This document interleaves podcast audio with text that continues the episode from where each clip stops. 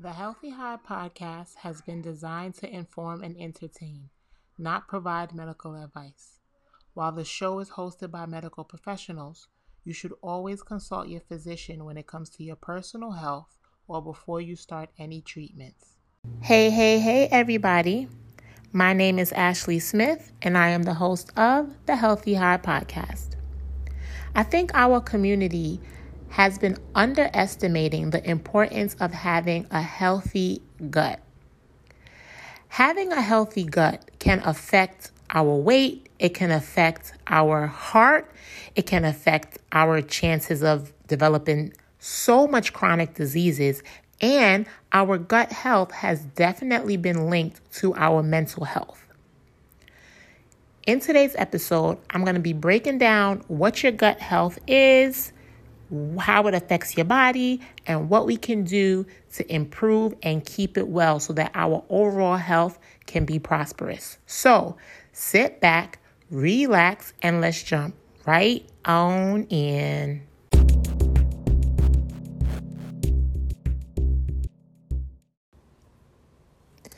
Okay, so originally, when I sought out to do this episode, I wanted to do an episode to discuss the relationship between good gut health and mental health. But then when I started doing research, I realized that having good gut health does more than just affecting your mental health. Having good gut health affects different diseases in the body. It affects your immune system. It affects your heart. It affects your skin. It affects almost every other organ in the body. So much so that researchers are wondering if your gut microbe microbe should be considered a whole nother organ in your body. So let's delve into what gut microbe or gut microbiome is. So, what your gut microbiome is, it's a community of microorganisms like bacteria, fungi, viruses, protozoa that is lined in your gastrointestinal tract to help your body function. Some of the benefits of your gut microbia is that it digests food, it helps with gastric motility, it's used as a protective barrier, it produces vitamin K, it helps to absorb vitamins and minerals, it prevents some diseases, it activates and destroys toxins when necessary. We have about 100 trillion bacteria in our digestive tract, and nobody's bacteria is the same. So, our gut microbiome is not monolithic. It is everybody's bacteria in their body is different. It's unique to them depending on their age, their diet, um, your environment, your genes, and whether or not you're taking certain medications. So, antibiotic, let's just get this out the way right now.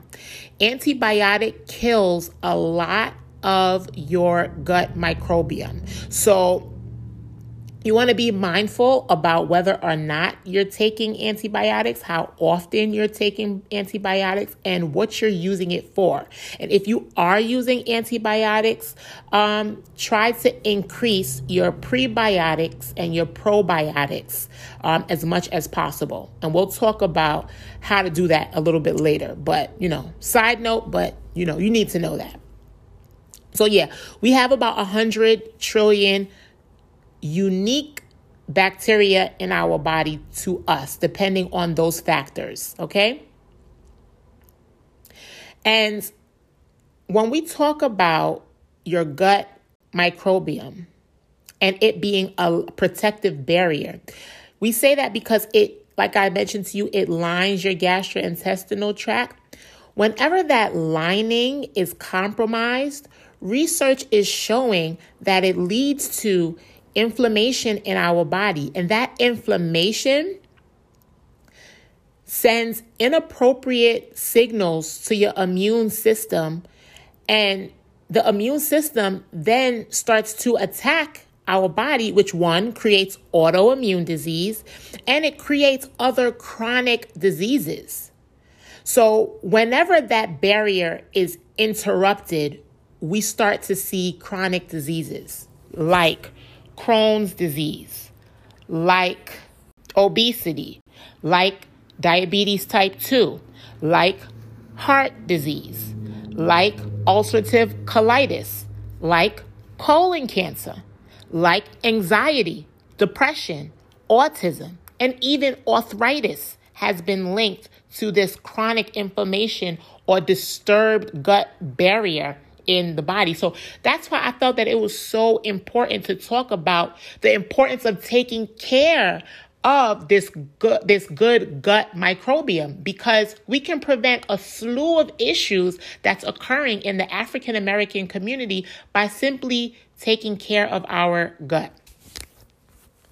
So, the three main things that I'm going to talk about today is how this gut microbiome affects our digestive system, our immune system, and our mental health. So, I already kind of talked about the digestive system and our gut microbiome. Having good, healthy gut microbiome allows us to absorb the nutrients that we're eating into our bloodstream. That barrier that's created by this good microbiome says to the food once it comes into the stomach or once it comes into the intestine, oh, you're a nutrient. I'll I'll allow you to get into the bloodstream. Oh no, no, wait. You're not a nutrient. You're a bacteria. You're not going to go into the bloodstream. So it helps to digest. It helps to pull in and absorb our good nutrients into the bloodstream so that the blood can circulate and get to different cells and give it the nutrients it needs to function. So that's how our gut microbiome helps with the digestive system. All right? Now, when it comes to your immune system, 70% of your immune system cells live along your gastrointestinal tract. So, if your good bacteria is not taken care of, it will not take care of those immune system cells that's in the digestive tract.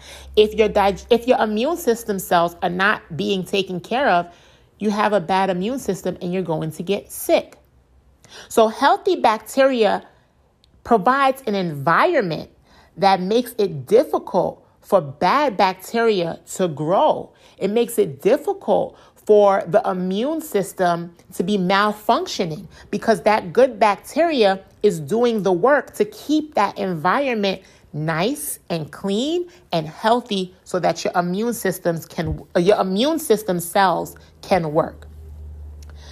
Your good microbiome in your gut also colonizes to the lining of your intestines in the wake of bad bacteria. So when bad bacteria comes into your gut, the good bacteria, they jump it. They get on top of it, they colonize, and they say, no, no, no, you are not going into our bloodstream. We are not going to allow you into the bloodstream because what happens if bad bacteria is allowed into the bloodstream? We get sick. Bad bacteria being absorbed into the bloodstream looks like a cold, a fever, runny nose, sniffling, um, body aches, all those things. When you have good bacteria or good microbiome in your intestines, it will attack it so that it doesn't transfer over into your bloodstream and so that bacteria does not feed off of you, the organism, to keep thriving. You know what I mean? So it helps to prevent any sickness in that way.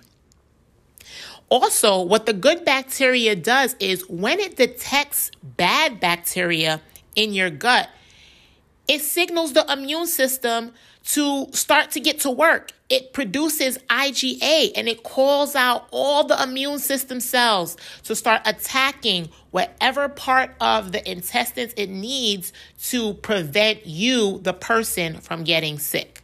So, your good bacteria communicates a lot with your immune system cells. It reaches out to it when there's something cooking, when there's some bad bacteria trying to invade your space. It reaches out to it and says, Hey, I need you guys to come to work. I need you guys to start doing what it do. And it also feeds the immune system cells well by keeping that environment in the gut healthy. Next, we're going to talk about gut health and mental health. So, I'm sure many of you have heard that your gut health is considered your second brain. And that's because the lining of your gut has a network, okay, a network that includes neurons, chemicals, and hormones that communicate with our brain. This is what we actually actually call the brain gut connection this network of cells. So certain good bacteria in your body produce chemicals that sends messages to the brain and other parts of the body. There's actually a bacteria that produces a chemical called serotonin. And serotonin is like a very happy hormone or chemical in our body. And for a very long time, um, medical professionals have been taught that serotonin is produced in the brain. It's you know it, the makeup of it comes from the brain the chemicals from the brain. And now more recent research is showing that 90% of serotonin is actually produced from the bacteria the good bacteria in our gut so, if we don't take care of that good bacteria in our gut that's producing serotonin, we're not going to have those happy moods. We may have anxiety, we may have depression. Um, so, irritation in that good bacteria or not taking care of that good bacteria makes our gastrointestinal system send signals to our brain that triggers changes in our mood. So that is how mental health and your gut health is connected. It's because that good bacteria that's there, that's lining the gastrointestinal tract, that's producing certain chemicals like serotonin, if we're not taking care of it, it won't produce it. It won't produce those happy chemicals so that we can be happy. So that is our brain gut connection. So, I guess the question, the final question of this podcast episode would be how the hell do I take care of my gut microbiome? How do I take care of that good gut bacteria in my body? So, the first thing you want to do is try to stay away from the things that your gut microbiome don't like. The things that they do not like is processed foods, refined sugars, farm raised fish and meat, artificial sweeteners, gluten, and soy. Now, when it comes to veganism, I know some vegans love to eat soy. Soy is not the best for your gut microbiome. All right, just be mindful of the amount you're eating soy products. It's not so great. That's why you want to consume a whole food plant based diet. And guess what? Your gut microbiome, it appreciates a whole food plant based diet. You need to eat fruits, vegetables, whole grains, legumes. That is what your gut microbiome likes. And listen, different bacteria like different foods. Different viruses that protect your gut like different foods. So you want to eat fruits, veggies, whole grains, and legumes, but you want to eat a diverse range of those fruits, veggies, and whole grains. You don't want to stick to one thing. Another way to help improve your gut microbiome is to ingest probiotics and prebiotics. So, first, let's talk about probiotics. Probiotics is the actual bacteria, it's the live bacteria um, that you're actually eating. And most uh, sources that give the probiotics are cheese and yogurt and some fermented dairy. But for the sake of this podcast, I didn't really want to emphasize um, fermented dairy because I really want you guys to start to lean away from that type of diet and start to eat a whole food plant based diet. So, some of the whole food plant based, um, whole food plant based ways we can get our probiotics in is by eating sauerkraut. I hope I'm saying that right. Sauerkraut. So, sauerkraut is a fermented cabbage dish um, that helps with, that has probiotics. Also, kimchi.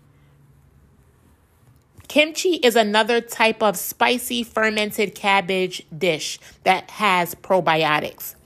Pickled vegetables, very, very good for probiotics. Pickled cucumbers or pickles.